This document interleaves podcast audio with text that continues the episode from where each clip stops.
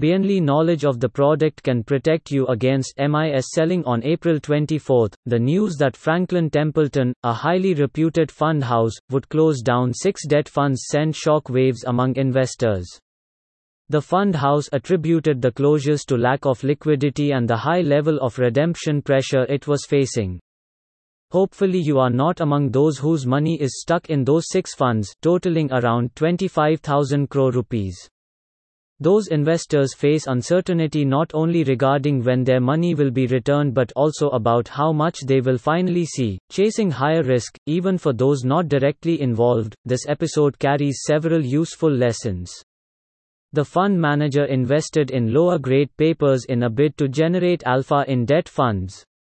While such a strategy may be pursued in credit-oriented funds, what was completely wrong was assuming higher credit as well as duration risk in shorter duration funds, which most investors assume are low risk in nature. All this did not happen overnight. This was the denouement to risk that has been building up within the debt market for almost half a decade. Many corporates have defaulted on their debt repayment obligations and many more have been downgraded. IL&FS, DHFL, Essel, Yes Bank, RCom, Amtek, etc. have all contributed to the buildup of pressure within the credit markets in one way or the other. These defaults and downgrades had an impact on the overall market. Liquidity started to become selective. On the one hand, yields of papers regarded as risky were rising while at the same time banks were depositing upward of 1 lakh rupees crore daily in the Reserve Bank of India's RBI reverse repo window.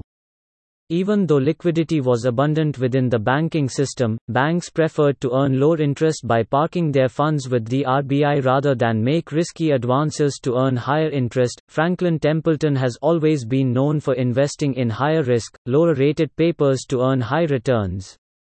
The fund manager was well known in the industry for his understanding of credit risk.